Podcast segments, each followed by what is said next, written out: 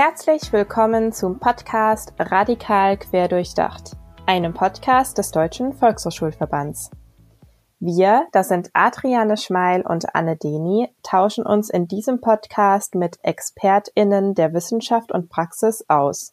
Unser Projekt und die Inhalte des Podcasts beziehen sich auf den Bereich der primären Prävention von Radikalisierungsprozessen junger Menschen.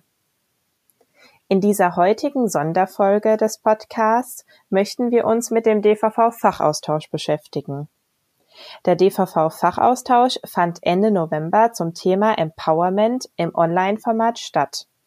Im Rahmen von Fachvorträgen und auch Projektworkshops haben sich Teilnehmende und Referentinnen mit der Frage auseinandergesetzt, wie die Stärkung von Fachkräften und Jugendlichen on und offline gelingen kann. Erinnert ihr euch an das Interview mit Nava Zarabian? Sie hatte dafür plädiert, den Online- und Offline-Kontext nicht als zwei separate Bereiche zu sehen, sondern eher als miteinander verflochten. Jugendliche und junge Erwachsene, aber auch wir als Fachkräfte bewegen uns on und offline gleichzeitig. Man kann hier also keine getrennte Betrachtung vornehmen. Sprechen wir kurz über die Veranstaltung per se. Was ist die Idee hinter dem DVV-Fachaustausch? Ja, also das Projekt Prävention und gesellschaftlicher Zusammenhalt veranstaltet einmal jährlich den DVV-Fachaustausch und fokussiert hier gezielt Themen, die im Kontext der Präventionsarbeit mit jungen Menschen relevant sind. Im vergangenen Jahr haben wir uns so zum Beispiel mit dem Thema kommunale Präventionsarbeit und mit spezifischen lokalen Kooperationsnetzwerken beschäftigt. Wir laden neben Projekten aus den Volkshochschulen und aus der Präventionsarbeit auch immer WissenschaftlerInnen ein, sodass verschiedene Perspektiven zusammenkommen. Das Thema Empowerment ähm, beschäftigt uns in der Präventionsarbeit auf zwei Ebenen. Zum einen sind Empowerment-Konzepte und Ansätze ähm, seit einigen Jahren fester Bestandteil der pädagogischen Arbeit mit Jugendlichen und jungen Erwachsenen. Das heißt, es werden hier Strategien angewendet oder auch Maßnahmen durchgeführt, welche dazu beitragen, junge Menschen in ihrer Autonomie und Selbstbestimmtheit zu fördern zweite Ebene beschäftigt sich dann mit Kursleitenden und Fachkräften. KursleiterInnen an Volkshochschulen sowie Fachkräfte der Kinder- und Jugendhilfe sehen sich mit ja radikalen, teils extremistischen Äußerungen im Kursgeschehen konfrontiert. Auch sie müssen also befähigt werden, sich aktiv zu positionieren und Konzepte der Präventionsarbeit umsetzen zu können. Während des DVV-Fachaustausches haben wir genau diese zwei Zielgruppen fokussiert. Da es sich in diesem Jahr um eine Online-Veranstaltung gehandelt hat, erklären wir vielleicht nochmal unseren Zuhörenden, ja, wie wir es Teilnehmenden möglich ähm, oder möglich gemacht haben, spezifische Einblicke zu ermöglichen. Ja, vielleicht noch ein Satz kurz zum Hintergrund, denn wie sicherlich viele von euch mussten wir unsere Arbeit aufgrund der Herausforderungen mit dem Coronavirus ziemlich umstrukturieren. Unsere geplanten Veranstaltungen konnten nicht stattfinden oder wurden in Online-Formate übertragen. Hier können wir schon sagen, dass wir zum jetzigen Zeitpunkt bereits einige Erfahrungen mit Online-Formaten sammeln konnten. Das ein oder andere Mal hatten wir hierbei auch mit technischen Problemen zu kämpfen. Eben besonders im Hinblick auf ähm, die Technik beziehungsweise die technische Ausstattung mussten wir uns mit Hürden in der Kommunikation zwischen ReferentInnen und den Teilnehmenden beschäftigen. Auf dem Programm des diesjährigen Online-DVV-Fachaustauschs standen unter anderem Vorträge und Workshops. So konnten zum Beispiel andere Präventionsprojekte ihre Arbeit vorstellen. Wir hatten beispielsweise Frau Dr. Josephine Schmidt zu Besuch. Sie hielt einen Vortrag zum Thema Stark im Umgang mit Extremismus im Internet. Chancen und pädagogische Herausforderungen bei der Förderung von Empowerment. Adriane konnte Frau Schmidt nach dem DVV-Fachaustausch kurz befragen. Hören wir doch mal rein, was Frau Dr. Schmidt gesagt hat zu ihrem Vortrag und zu ihrer Arbeit zum Thema Online-Propaganda bzw. extremistische Inhalte im Netz. Ja, herzlich willkommen zu diesem kleinen Einblick. Ähm, wir haben die Möglichkeit, Frau Dr. Schmidt im Nachgang an unseren DVV-Fachaustausch, der in der letzten Woche stattgefunden hat, noch einige Fragen zu stellen. Vielen lieben Dank vorab und ein herzliches Willkommen an meine Interviewpartnerin. Vielen Dank. Frau Dr. Schmidt, Sie waren als Referentin beim DVV-Fachaustausch dabei. Ähm, darf ich Sie bitten, Ihren Vortrag für unsere Zuhörenden kurz zusammenzufassen und vielleicht kurz zu schildern, aus welcher Perspektive Sie auf ähm, den Begriff Empowerment blicken? Ja, in meinem Vortrag standen insbesondere zwei Aspekte im Vordergrund. Und zwar ging es einerseits eben um die ähm, ähm, Herausforderungen sozialer Medien im Hinblick auf die ähm, Bereitstellung und Erreichbarkeit von extremistischen Inhalten online. Ähm, und der zweite Teil befasste sich eben mit den Herausforderungen dieser Bedingungen an PädagogInnen und die Förderung von Empowerment. Und die Perspektive, aus der ich spreche, also ich habe einen ähm, psychologischen und kommunikationswissenschaftlichen Hintergrund und das ist so ein bisschen die Perspektive, äh, mit der ich auf Empowerment schaue.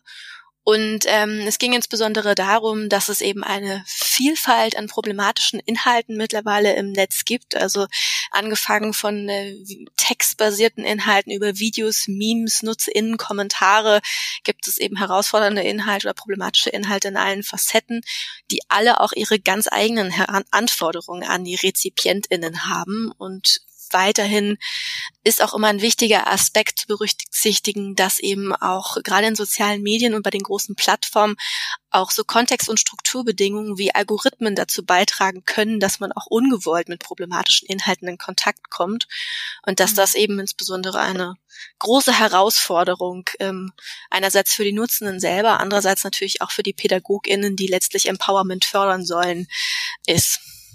Wenn wir genau dort ansetzen, also bei den Herausforderungen für PädagogInnen, welche Ansätze würden Sie aus Ihrer ja, beruflichen Erfahrung sagen, sind on- und offline ähm, ja als bewährte pädagogische Herangehensweisen zu benennen? Also hätten Sie Tipps für Fachkräfte, die mit jungen Menschen arbeiten?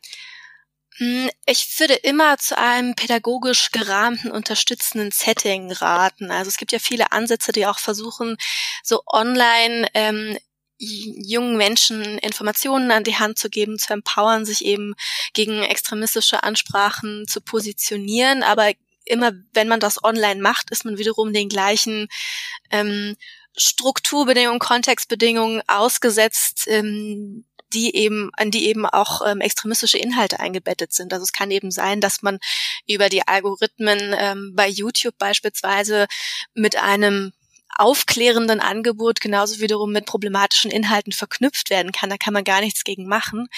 Und wichtig wäre es daher auch eben so einen geschützten Offline-Rahmen zu haben und jungen Menschen eben geschützte Räume zur Artikulation, zum Finden einer eigenen Sprache ähm, zu geben und eben in dem Zusammenhang auch über die Herausforderungen sozialer Medien, beispielsweise Algorithmen, entsprechend auch aufzuklären. Und auf Seiten der PädagogInnen erfordert das natürlich einerseits sehr viel Mut, weil man muss sich eben auch, man muss eben auch bereit sein, sich mit digitalen Medien auseinanderzusetzen. Ähm, das habe ich in meiner Arbeit bisher beobachtet, dass sehr viele da auch so ein bisschen zögerlich zurückhaltend sind, ähm, weil sie das Gefühl haben, dass junge Menschen ihnen irgendwie voraus sind in der Nutzung digitaler Medien. Und in diesem Punkt muss man eben auch überwinden, um eben auch ähm, die Plattform zu bieten, darüber zu sprechen äh, mit jungen Menschen und da eben dann auch eben diesen Rahmen zu bieten ähm, und Empowerment zu fördern. Wenn wir das als, ähm, ja, sagen wir mal, Appell an die Fachkräfte nehmen, hätten Sie auch einen Appell an Jugendliche? Ähm, naja, so der eine wichtige Appell ist natürlich Aufmerksamkeit und Vorsicht mit den vielen Möglichkeiten und Herausforderungen digitaler Angebote und vor allen Dingen auch Aufmerksamkeit für die Dinge, die man nicht sehen kann, wozu beispielsweise eben die algorithmische Verknüpfung von Inhalten ähm, gehört. Und andererseits natürlich auch die Offenheit und auch die ja, Fähigkeiten oder die Bereitschaft, sich Raum für eigene Artikulationen zu suchen und die dann eben auch ähm, entsprechend zu nutzen. Gerne würde ich noch eine abschließende Frage zu Ihrer Arbeit als Forschungsreferentin stellen. Zu welchen Inhalten forschen Sie und welche Veränderungen haben Sie mit dem Ausbruch des Coronavirus beobachten können? Also als Forschungsreferentin am Center for Advanced Internet Studies befasse ich mich einerseits mit Methoden und Möglichkeiten der interdisziplinären Digitalisierungsforschung und andererseits eben auch mit den Folgen und Einflüssen von Digitalisierung auf menschliches Verhalten und auch menschliche Wahrnehmung. Und beschäftige mich in dem Zusammenhang relativ viel eben mit auch extremistischen Ausdrucksformen und auch Funktionsweisen sozialer Medien und wie eben auch Bildungsanbieter digitale Medien ähm, nutzen können. Und die Veränderungen, die mit dem Ausbruch des Coronavirus zu beobachten sind, ist einerseits natürlich so eine auch das Bedürfnis der Verlagerung von digitalen Bildungsinhalten ins Netz, also das also einfach, weil wir auch viel über digitale Unterricht, digitale Bildung in dem Zusammenhang sprechen. Ähm, das ist so das eine große Thema, was ich sehe. Und das andere große Thema ist natürlich auch so diese, ähm, damit die Zunahme an Verschwörungserzählungen im Netz und die Herausforderungen, die sich ähm, damit bieten, dass sie eben aus den verschiedensten Winkeln hervorsprießen und das auch ein, sagen wir mal, ein Genre sind, was ist, was relativ subtil funktioniert und sehr schwierig auf den ersten Blick zu durchschauen ist. Jetzt habe ich doch noch eine Frage, weil Sie gerade gesagt haben, Sie beschäftigen sich auch damit, wie Bildungseinrichtungen digitale Medien nutzen können. Was würden Sie vielleicht als Errungenschaft oder ja als besonders wertvoll im Zusammenhang mit sozialen Netzwerken für die Bildungsarbeit sehen? Naja, die, sagen wir mal, das Positive ist, dass man theoretisch eine Vielzahl an unterschiedlichen Menschen erreichen kann durch digitale Medien, was natürlich dann wiederum durch die Herausforderungen getrübt sind, ist, die ähm, es in, in digitalen Medien auch noch gibt. Aber auf der anderen Seite bieten sie natürlich auch, also nicht nur den Raum, sondern auch einfach die Möglichkeiten für Artikulation und auch die Möglichkeiten von Partizipation, für Partizipation von allen Seiten. Also man darf digitale Medien oder soziale Medien natürlich nicht nur verteufeln, wobei sie natürlich eben auch herausfordernd gleichzeitig sein können. Vielen lieben Dank, Frau Dr. Schmidt, dass Sie äh, bereit waren, hier einige Fragen zu beantworten und uns Ihre Eindrücke geschildert haben. Ja, vielen lieben Dank. Sehr gerne. Neben Frau Dr. Schmidt waren auch Edwin Greve und Hubert Daniel Mass vom Migrationsrat Berlin e.V. beziehungsweise aus dem Projekt iPad Intersektionale Pädagogik beim Fachaustausch dabei. In unserer sechsten Folge hatte ich die beiden bereits zu Gast in diesem Podcast. Wir haben uns über den Begriff Intersektionalität ausgetauscht und die zwei haben erläutert, wie sich die Methodik der intersektionalen Pädagogik zusammenfassen lässt. Außerdem waren beim DVV-Fachaustausch noch Jürgen Wagner und Thorsten Tomenendahl mit dabei. Aufmerksame ZuhörerInnen kennen die beiden bereits aus der dritten Podcast-Folge. Die anderen können die Folge ja noch nachhören. Jürgen ist Respect Coach Mitarbeiter beim Jugendmigrationsdienst und Thorsten ist VHS Kursleiter und Bildungsberater an der Volkshochschule Regensburger Land. In der dritten Folge spreche ich mit den beiden unter anderem über ihre Kooperation und die gemeinsame Umsetzung des Planspiels Zusammenleben, Zusammenhalten mit SchülerInnen. Was war denn noch Teil des Fachaustauschs? Ja, wie du vorhin schon erwähnt hast, haben wir verschiedene Workshops umgesetzt. Zum Beispiel war das Projekt UMED im Einsatz aus Mannheim mit dabei. Auch hier verweisen wir euch gerne auf eine ja frühere Folge. In Folge 5, da hatte ich unter anderem Gültem Gülmen, Projektleiterin und auch Referentin beim diesjährigen DVV-Fachaustausch zu Besuch im Podcast. Hier haben wir unter anderem über die Projektarbeit von New Meet im Einsatz gesprochen. Anne, du hast doch auch den Workshop von Frau Liebe begleiten können beim DVV-Fachaustausch. Frau Liebe ist Scout-Mentorin im Projekt Uport Scouts. Sie hatte uns im Vorfeld gesagt, sie freue sich auf den DVV-Fachaustausch, gerade weil der Begriff Empowerment auch immer wieder einige Fragen aufwirft. Für sie sei es immer wieder sehr, sehr wertvoll, sich mit anderen Projekten auszutauschen. Auch ihr konnten wir einige Fragen zum Fachaustausch stellen.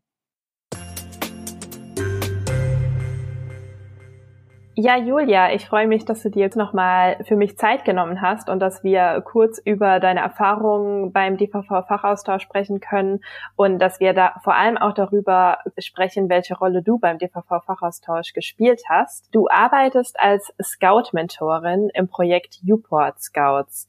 Was macht das Projekt und welche Aufgaben übernimmst du in deiner Tätigkeit?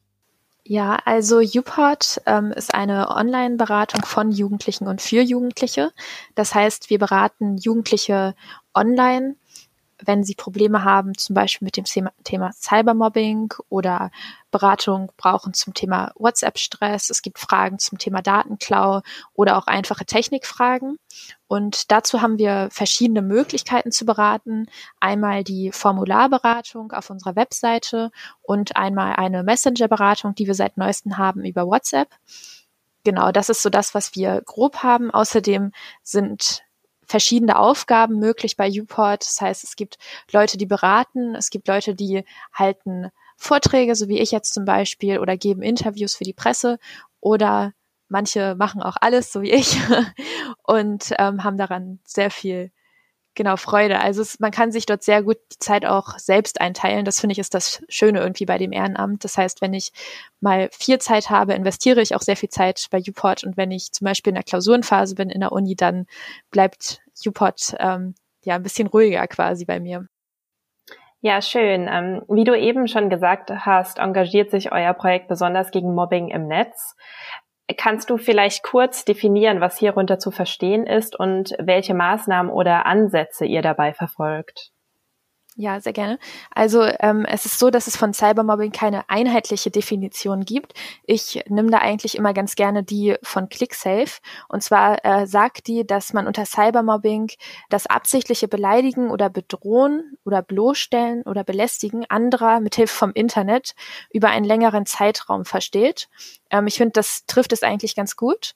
Und bei UPod ist es so, dass wir äh, über die Beratung die Jugend, den Jugendlichen helfen, wenn quasi schon etwas passiert ist meistens oder auch teilweise präventiv, wenn Leute nachfragen, wie kann ich meine Datenschutzeinstellungen oder Privatsphäre-Einstellungen richtig einstellen. Das ist so die Aufgabe von UPort und letztendlich ist es so, dass wir in der Beratung sehr viel Empowerment nutzen, was hier nun auch das Thema der Fachtagung war. Das heißt, wir empowern die Leute und versuchen ihnen zu zeigen, dass sie nicht schuld sind an dem Ganzen. Ja, zum Thema Datenschutz hast du ja auch in deinem Workshop ein YouTube-Video gezeigt oder einen, einen Rap-Song, den können wir ja auch gern noch mit in die Show Notes packen. Dann können sich das die Zuhörenden mal anschauen. Ja, wo ich jetzt gerade noch kurz auf den Workshop zu sprechen kam, vielleicht lass uns jetzt kurz über den DVV-Fachaustausch sprechen. Welche Inhalte hast du in deinem Workshop während der Veranstaltung vermittelt und was waren die Fragen der anschließenden Diskussion? Mir war es äh, erstmal wichtig, Uport überhaupt vorzustellen, damit die Teilnehmer überhaupt wissen, wer wir sind, was wir machen. Und letztendlich war dann so die Hauptaufgabe am Ende, dass die Teilnehmer sich einmal als Uport Scout ausprobiert haben. Das heißt, ich habe mit einem anonymisierten Fallbeispiel gearbeitet und die Teilnehmer wurden dann in kleine Gruppen aufgeteilt und die durften dann eine ja eine Anfrage wie ein Uport Scout quasi bearbeiten, um mal zu sehen, wie das Ganze abläuft. Ich habe vorher noch mal versucht zu erklären, wie genau wir das machen, neben deinem Workshop, den du gehalten hast, hast du ja auch noch an anderen Workshops teilgenommen und hast dir Vorträge vom DVV-Fachaustausch angesehen. Was war so generell dein Eindruck von der Veranstaltung und konntest du auch noch etwas für dich und deine Arbeit mitnehmen? Also ich fand, es war ein äh, sehr guter Eindruck auf jeden Fall. Ich fand es sehr schön, auch wenn das Ganze jetzt online stattgefunden hat, dass wir äh, uns trotzdem sehr gut austauschen konnten. Gerade in den Workshops fand ich, war es immer eine sehr entspannte Atmosphäre. Jeder traute sich auch etwas zu sagen, was ja online nicht immer der Fall ist, wenn man das über Zoom macht.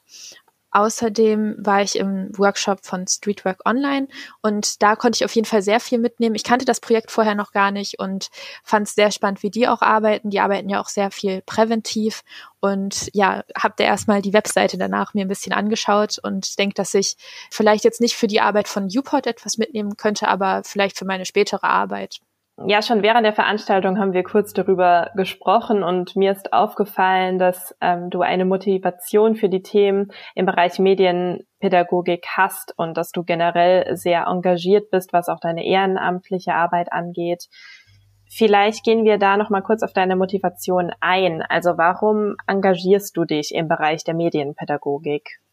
Also mir ist es generell sehr wichtig, mich ehrenamtlich zu engagieren. Ich mache auch noch viele weitere Ehrenämter.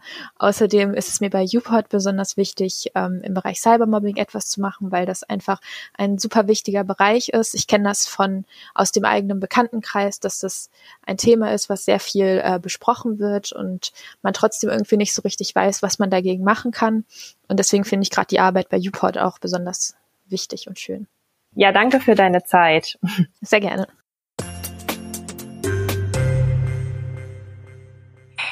Das war es mit unserer Sonderfolge zum DVV-Fachaustausch. Schaut gerne in die Show Notes, falls ihr das ein oder andere nachlesen möchtet oder ja, kontaktiert uns bei Rückfragen. Unsere Mailadresse ist pgz.dvv-vrs.de. Alles gerne unter dem Stichwort pgz-podcast. Wir weisen euch auch gerne auf unseren Newsletter hin. Hier veröffentlichen wir einmal im Monat Hinweise zu Veranstaltungen und neuen Publikationen des Projekts Prävention und gesellschaftlicher Zusammenhalt. Wir wünschen euch noch eine schöne Woche. Danke fürs Zuhören und bis zum nächsten Mal bei Radikal quer durchdacht.